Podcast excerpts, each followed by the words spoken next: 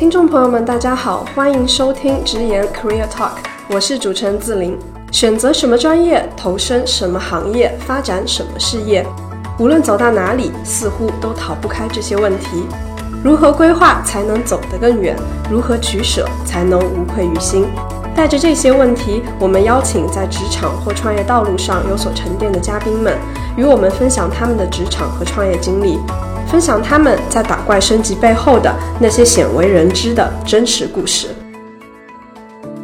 今天我们请到的嘉宾是《乡村笔记》的创始人，本科毕业于复旦大学，研究生毕业于纽约大学的王新宇。那新宇呢，还是中国青年的封面人物，也是福布斯中国评选的三十位三十岁以下的杰出青年之一。我们请新宇跟大家打个招呼。大家好，这是乡村笔记的新宇。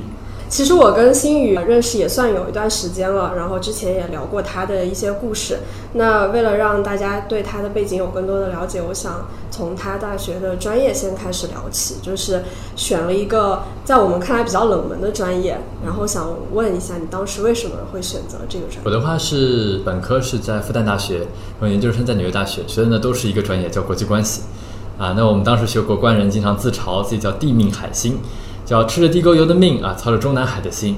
那当时为什么会选这个专业呢？是因为有一段时间吧，我就对这个社会科学这个方向的东西都挺感兴趣啊。但是呢，又发现一个现象，好像就这年头，任何东西啊，就加上了“国际”两个字，它都变得很贵啊，很值钱啊。那为了让我自己变得更贵一点呢，我当时就选了一个专业，叫做国际政治。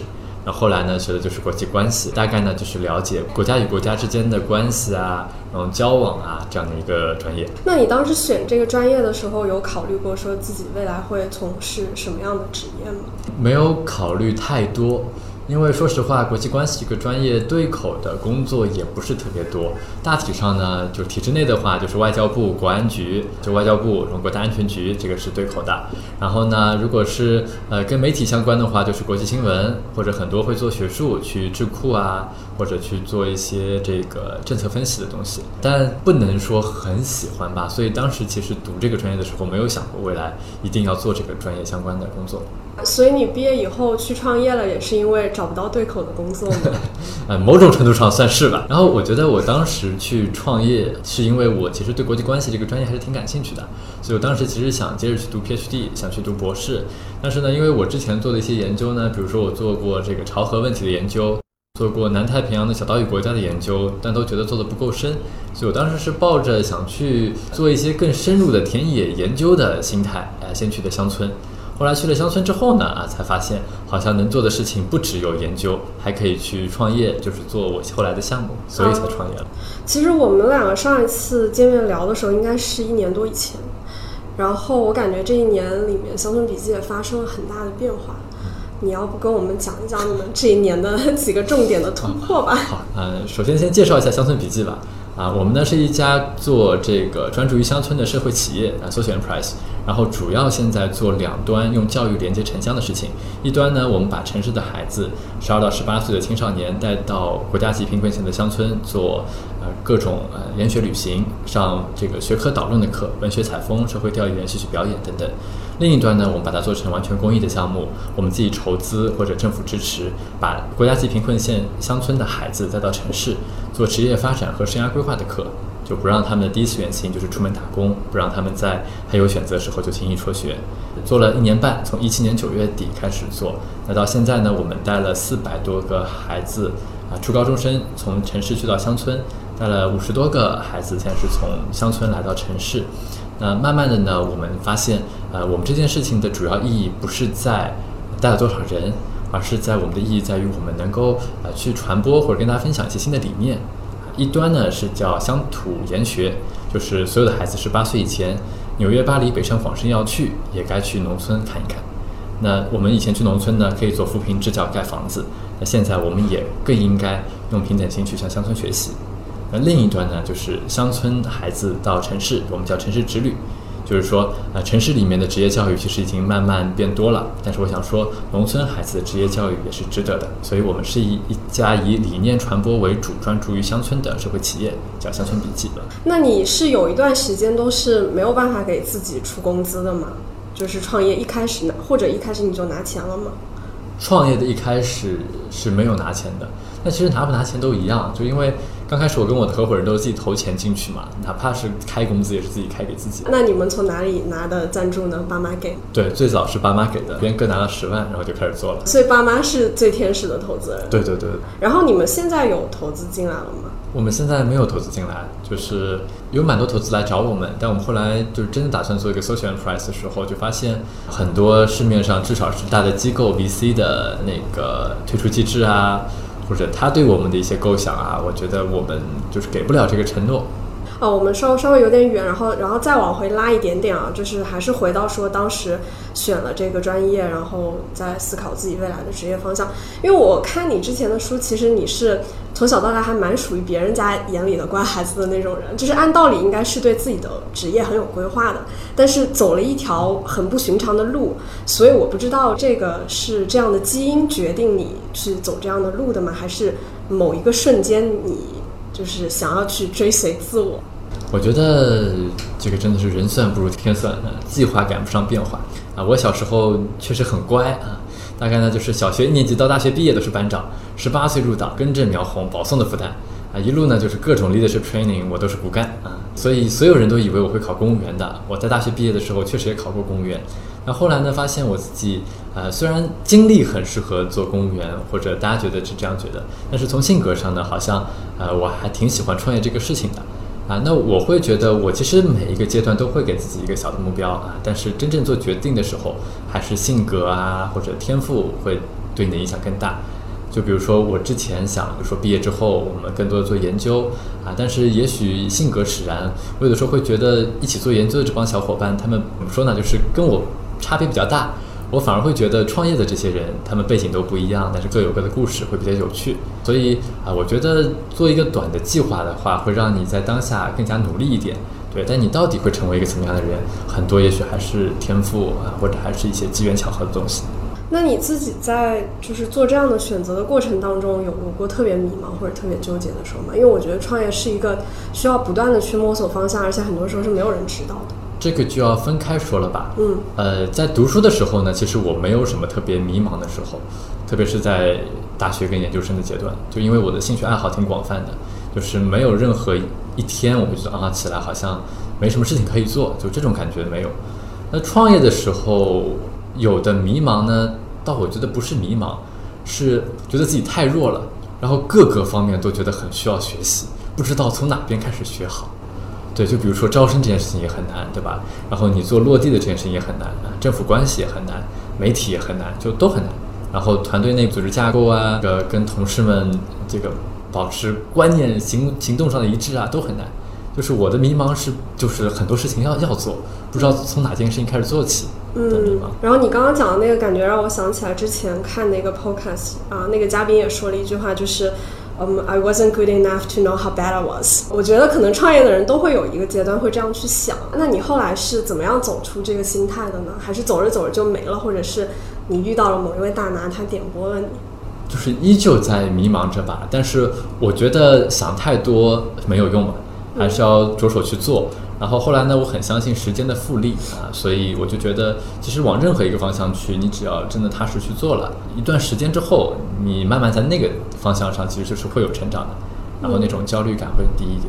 然后呃，我我自己可能个人的提问会有一点点挑战啊，就是我当然知道你们能够带大家去亲身体验这个是这个项目最核心的，我觉得算是竞争的壁垒。但另外一方面，你们肯定也有很多投资人问过，就是说我我只带这么一些人去体验，然后剩下的我都靠理念去传播。那理念的传播真的能够发挥到多大的作用？就是我会去想。嗯，就我觉得所有的理念在最初的时候，它都是需要一个呃类似于这种 first adapters。呃，就是最初的适应者的这样的一个群体。那我们非常好的是，现在愿意呃把孩子交给我们，或者孩子愿意自己来报名我们参加项目的，都是全国各地呃最好的公立学校的孩子，或者是最好的国际学校的孩子，北大附、人大附、呃长沙雅礼、合肥一中。然后，比如说星河湾双语等等，就是最好的这批孩子。我们希望用这批孩子做成一个比较呃这个高粘性的社群，让他们能更深的理解城乡之间的关系，让他们在就是啊扶贫啊支教之外，就是更有平等心去了解一下乡村。那这件事情也许可以留存下来很多很好的故事，而且这个社群啊，它慢慢的成长，我相信这个能量是很大的。对，那另一端我们在乡村这边，我们也可以做成一个非常好的社群，国家级贫困县的最优秀的，但是最需要帮助的这群孩子的社群。当两个社群他们都慢慢成长的时候，那我觉得大概也就是我们理念可以慢慢被这个世界或这个社会啊，被这个国家所认可的这个过程。你刚刚提到的就是很多呃城市里面很好的高中的孩子，那我相信其实很多人在跟随你们去乡村之前，是对乡村几乎是一无所知的。那他们就是去到乡村的那个过程当中，我很想知道他们有一些怎么样的表现，比如说会不会有那种极端到何不食肉糜，或者就是有的不会像我们很很刻板印象的那样，就是其实也很有同理心。我很想知道他们是怎么样的一个画像跟表现。嗯，还可以。一方面就是来参加我们这边的孩子，他们本身的诉求跟目的，或者他们家长的诉求跟目的就是不一样的。有的家长呢是比较啊功利的目的，是希望能够有背景提升啊、自主招生啊、出国留学啊、写进简历这样。那也有的家长或者孩子呢是纯粹是想拓展一下视野，也有家长会把这个项目当成一个吃苦夏令营，那就觉得怎么苦怎么来。所以他大家的诉求不一样呢，过去之后这个表现也会有些不同。但整体上我们觉得比较。趋同的一点东西是什么呢？啊，大概两点。一点呢是所有的孩子，他们当他们独立去到一个陌生环境或者去到乡村的时候，都比我们想象中的适应能力要强。嗯，对，就是很多地方我们去的是旱厕，或者很多地方就是睡在猪圈隔壁。啊，他们第一天的时候也许会抱怨一下，但他们抱怨的形式是发朋友圈，就是带有一种炫耀式抱怨。啊啊，那但第二天的时候，大家其实也就在当地都适应的挺好了，而且也会愿意帮老乡一起干活啊之类的。那然后第二件事情的话，是我们发现，真正我们做很多的学科导论的课程，文学采风啊、戏曲表演，就方法论的课程，呃，放在这个课程里面，啊，希望大家能够掌握方法论的东西。那其实真正最打动呃这个孩子们的，其实还是乡村这件事情本身，啊，因为他们没有去过这个环境，然后很多时候还是乡村的呃老乡或者某个孩子他们说了什么，或或者他某天吃的哪道菜觉得很好吃，就是一些小的点。就是相较于学科导论、方法论的东西，更能打动他们。那这是两个共通点。其他的会遇到过很多的故事，就是这个都不太一样。总体呢，就城市孩子去到乡村，呃，反馈都是很积极的，能表现出来非常没有见过世面的一面。明白。对，但是也会有让人非常欣喜，就是适应能力很快、成长很快的一面。哎，那乡村的孩子来到城市，其实我个人会会会比较担心这一点。乡村孩子来到城市是一个非常需要认真去做，就是我们会把它做得很重的一件事情。嗯，因为城市孩子去到乡村，某种程度上，呃，就算他没有很大的收获，对他一定是一个正向的东西。是。那乡村孩子来到城市，他有可能会有一个呃情绪上或者心理上的一个落差感。是的。所以我们在最初选的时候，我们就是在呃，比如说一个国家级贫困县的乡村的县中，啊，我们大概也就选个。五到十个人，就是校长先推荐个十到十五个人，我们再从当中一个个选，希望让那些就是比较开朗的、呃比较努力的，然后未来一定会到城市，相当于我们只是把他提前了两三年来带到城市的孩子而已。那同时呢，我们的项目本身也是让你看到一个真实的城市，我们会出青旅啊，然后我们会带你三点半去呃卖菜。先去批菜、要进菜，然后批发场进菜，然后去把它卖掉，管自己一顿饭。我们也会带你看到一个这个真实的城市，有棚户区啊，有高楼大厦。对，就是我们自己会在这一端会做的很好的保护，还会去做一对一的跟进。具体它会前景是怎么样的？就我经常跟别人分享的是两个故事，一个呢是我们带了一个一群凉山的孩子到成都，嗯，第一天早上，然后一个女生就哭了，吃早饭的时候，为什么？因为她吃了一个肉包，她说她没有想到包子里面能有那么多肉。后来呢，我们去做回访，去到这个女孩子的这个学校，他们的英语老师看到我们也哭了。为什么？因为那个英语老师是一个呃研究生毕业，然后想着回去回报家乡嗯的英语老师，教了五年英语，从来没有人听他讲课。但我们这一次从成都回去，就这群孩子就开始学英语了。他们开始自己学英语，带着身边的人开始学英语，而且第一次就是下课的时候有人问这个老师问题，所以这个老师看到我们去做回访，他也哭了。啊，所以就是我想说的是，城市跟乡村的差异在今天的中国确实很大，但我觉得比较有设计感的、比较负责任的把乡村孩子带出来做职业发展跟生涯规划的课，我觉得是一件还挺有意义的事情。你们有想过还有一些什么样的办法能够牵动更多的人加入进来吗？可能不用每个人都那么深度的去参与，那有没有一些可能像我们这样的路人，也可以就是力所能及的做点什么。对，我们正在慢慢的摸索，呃，因为就像我前面说的，这件事情本身很难做，所以我们会一点一点去推进。比如说，我们现在有一个呃，类似于是城市之旅的志愿者库，就是城市当中很愿意关注这件事情或者分享自己的职业经验的一群叔叔阿姨啊、哥哥姐姐啊，我们会做一个这样的库。那同时呢，我们现在也想配套上一些线上的课程，当他们回去之后能够给到他们。但所有的这些，就是还是在比较慎重的慢慢做。啊，因为现在有非常多的国际学校啊，愿意给我们支持，然后说你们过来就住到我们学校里面，然后我们孩子跟孩子直接对接。那我觉得这这些就都是后话了，所以我们就想慢慢来做这件事情。然后其实整体中国乡村教育还有很多的事情要做，所以用钱能解决的事情呢，大多都解决了。啊，现在越穷的地方的校舍盖得越好，多媒体设备越全，但是用人能解决的事情呢，需要人来解决的事情，其实都还没有解决。所以就不只是乡村孩子职业教育，也包括他们呃，比如说文化课的教育本身，或者还有各种各样的素质教育，也包括他们心智的发展啊、心理的课程啊，有很多东西可以做。我们只是希望在职业的这一块去做一点我们自己的尝试。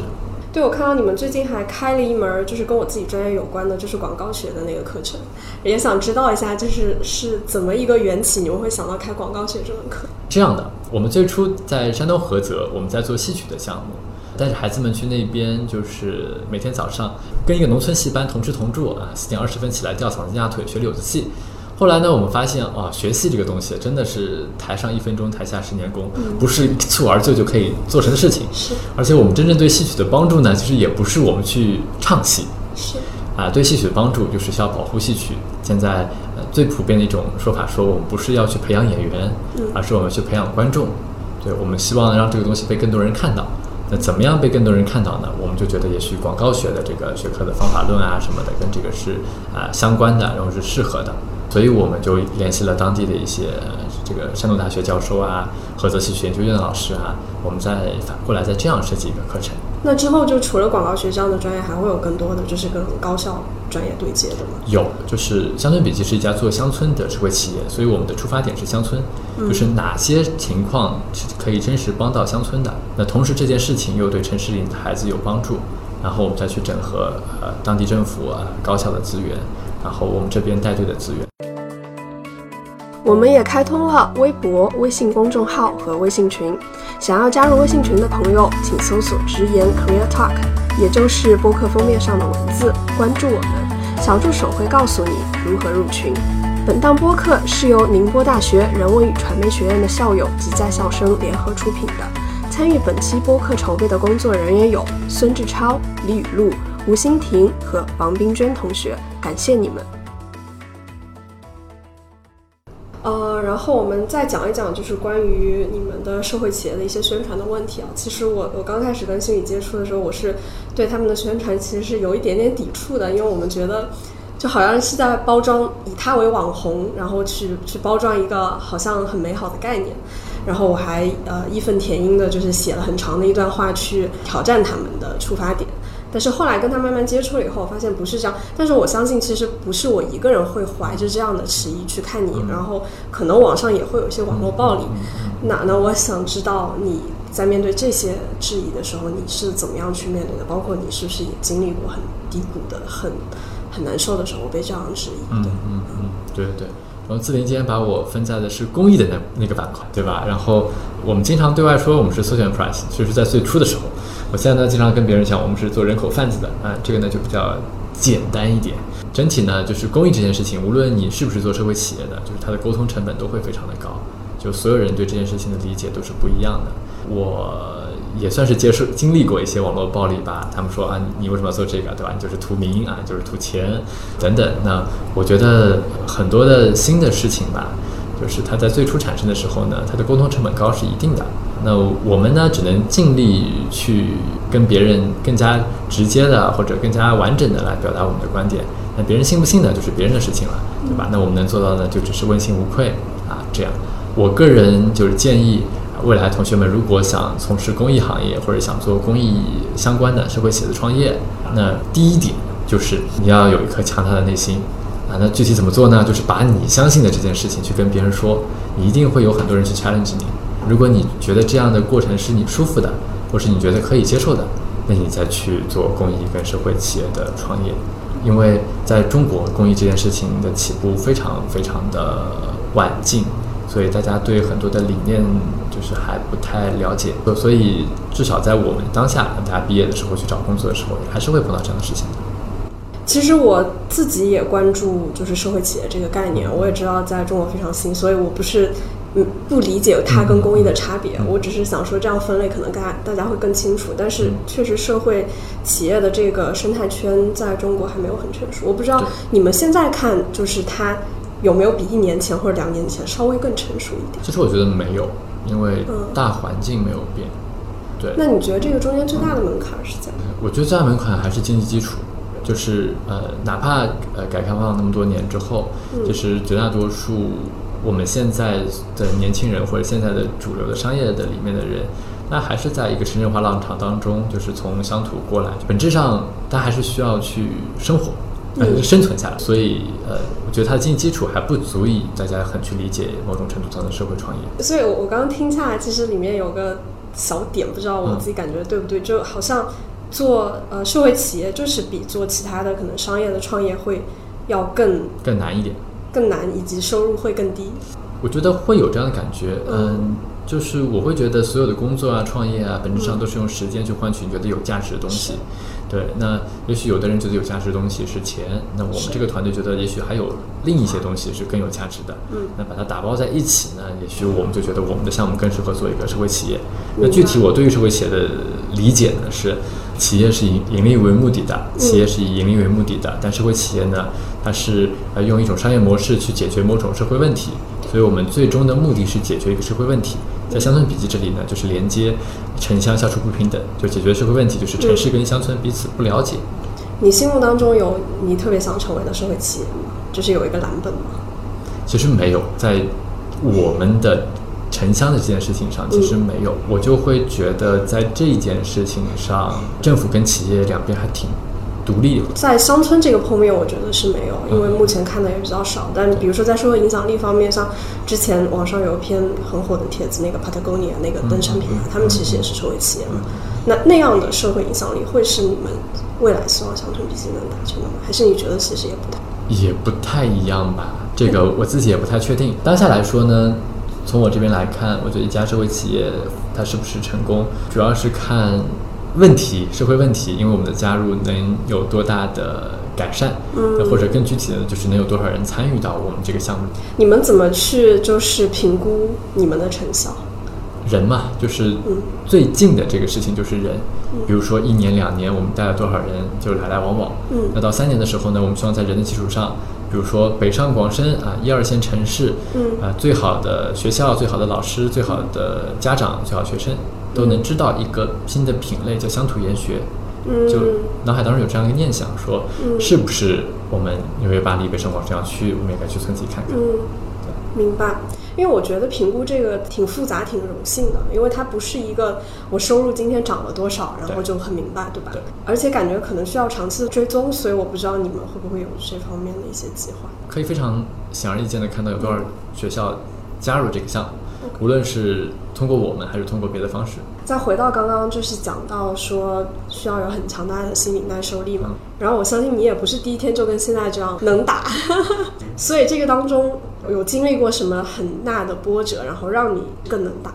或者在这个当中，你觉得有些什么样的因素，比如说队友的支持啊、父母的理解啊，就是等等，是是更重要的？就是有很多很难的时候吧，但这个难呢，就是普遍创业者都会经历这些很难的时候。嗯，啊，比如说我们有一段时间有一个合伙人。然后就是中途因为家里面的一些情况，然后就突然离开了，那我们的所有的计划都打乱了。对，那那那个时候呢，就是你从情感上呢，你就是觉得有点生气啊，就就觉得你这个怎么能说话不算话，对吧？但从理智上呢，觉得人家也确实不容易啊，所以这个东西就还挺难的。然后做社会创业，特别是见效很慢，然后有的时候它的发展的线看得不是很清楚的时候呢。一些家里面的事情就会让你就是觉得挺纠结的，就像啊，去年我碰到最大的一件事情是，我有一次带项目回家，然后回家喊我妈，我妈这个在房里面应了一声，没有出来，然后就到了房间里，然后我妈就躺那儿脑梗了。哦，对，然后当天晚上我就送她到医院，然后在医院陪了她九个晚上。这个时候就会觉得，好像在创业、在理想以外，就是还有很多家庭啊，很多现实的东西要去照顾。对，那我觉得这些也许是更更难的事情啊。有的时候我经常跟别人说，别人说，呃，你你干嘛做这个东西？这个东西不是很累吗？我说，你要真说累呢，其实也不见得。我那些做咨询、做投行的同学，不见得。不比我辛苦，嗯，他们熬夜不见得熬得比我早，但只是他们的那个收益呢是能看得到的，是，就是一单就是一单，或者他们的工资一年就是一年涨，我只是看不到一些东西，嗯，所以还是回到那句话，就是所有做公益的或者做社会企业创业的，需要有一颗更强大的内心。我觉得不是你做东西看不到，是因为你看到了别人看不到的东西，而且你先。选择去相信这些东西，也许是，或者就是比较浅的语言很难表述出。哎，如果你现在身边有学弟学妹，他们也就是看到你这样做，也会很想创业的话，嗯，你会作为前辈有一些什么忠告想要跟他们说吗？想清楚吧，就是我们现在做职业教育跟生涯规划的课嘛，无非就是两点嘛，一个叫知己，一个叫知彼。知己你要知道啊，你这个自己到底想做什么。你自己的特长是什么？知彼就是你要知道这个世界是怎么样的，这个行业的发展是怎么样的。就比如说，不知道那天你在吗？就刘老师有说，就比如说我自己的特性是孔武有力，但是，呃，我觉得我很适合抢银行，但是这个世界不需要我去抢银行。是对，那那我就可以去转一个方向。对，那社会企业、社会创业也包括别的工作，也都是一样的。你就是你想明白你自己到底想做什么，然后，呃，这个世界是不是需要你？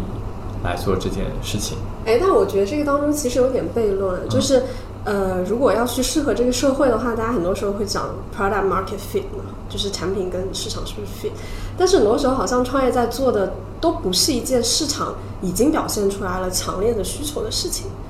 嗯，我觉得这个世界需要你去做的那件事情的这个世界，其实也是你自己去定义的。比如说，你觉得怎么样是一个更加好的世界？嗯，那那个世界也许会需要的什么？因为。当下世界的事情，需要的事情其实是不需要你去创业的。你要做的只是个生意，你要做的只是个生意。然后就像我自己，我们团队如果有新的同事想加入，或者我想去说服小伙伴们加入的话，我们也会花很多的时间去聊你未来到底想做什么。如果你未来的那个目标，你三十岁、四十岁、五十岁的那个目标跟计划，跟乡村笔记在某种程度上是关联的，在这一两年是关联的，那我就觉得我们可以一起来合作，而且可以相互更好的成长。嗯一定不要创业或者做一件事情的时候就觉得你的这个团队是为了这件事情做的。我觉得相反，就是每一个人都有自己的成长，你的这件事情，呃，只是大家成长或者人生当中的一部分。你们现在招人难吗？还行，愿意来加入我们的人还挺多的。什么渠道？网络？不，我们还是通过很多的线下分享啊、宣讲啊这种方式。网络上也会有一些过来，对，但真正合适的人其实特别少。可能还是线下，就是有一些体感，会理解的更深。那都是什么什么专业背景呢？哦，我前几天刚去了上海财经大学，做了一个分享。嗯嗯。我当时很想去找一个实习生。想招一个财务方向的实习生，结果人家只想去投行。对，然而并没有财务方向的同学愿意来投我们，愿意来投我们的还是学英语的或者学社会科学相关的。明白。他有会计证就可以工作了吗？你们需要很复杂的财务吗？不用，连会计证都不一定要啊！会计证都不一定要，你们这也太随意了吧？那上财，我觉得可能你是没有去对地方吧？嗯，对。没有没有没有，这这都是缘分，这都是缘分。缘分。哎，那其实嗯，很想问，就是如果世界上还有另外一个汪星宇，嗯，你会希望他去做什么工作？在创业之外？以我的 mindset，其实还挺一致的。嗯，就是我从小到大一直都在选那个我觉得能让我成长最快的事情。然后创业这件事情其实让我成长还挺快的。嗯，虽然很多时候会。我自己现在比较遗憾的是，比如说我没有真的经过一个特别大的五百强企业，就是有一些那个里面的方法论什么的，就是没有人直接教我。嗯啊，但是我反过来看，其实很多我身边的朋友们在五百强企业里面，他们有系统的培训学到的方法论的，是也不见得能比我自己摸索着走得快。所以如果还有一个王星的话，我估计也还是会做一件跟创业相关的事情。但不是应该留在华盛顿找一个？政府工作吗？不会，如果要做政府工作，我也会回国的。但之前不是提到说觉得留在华盛顿也挺好的吗？啊，留在华盛顿也挺好的，就就不一样，对对对。嗯，明白。所以还是会选择回国，就是不太会说留在国外。呃，留在国外也看机会了，嗯对对，就如果真的有一个很合适的机会，也会留在国外。就比如说，呃，在一些 think tank 做中国研究的话，我就估计就不会留。嗯他如果让我真的做一些呃环境或者安全相关的东西，呃，能有一个很好的 team 或者有有一个大佬愿意带带我，嗯嗯嗯我还是很愿意留留下的。明白。哦，那那肯定的。我觉得做中国研究就不如你回来做乡村笔记能够积累的材料也好，对做的深度也好。好呀，那我们今天差不多就到这里。好，啊，非常感谢心宇。好，谢谢子林对。对对，谢谢大家。嗯谢谢大家好我们下期再见。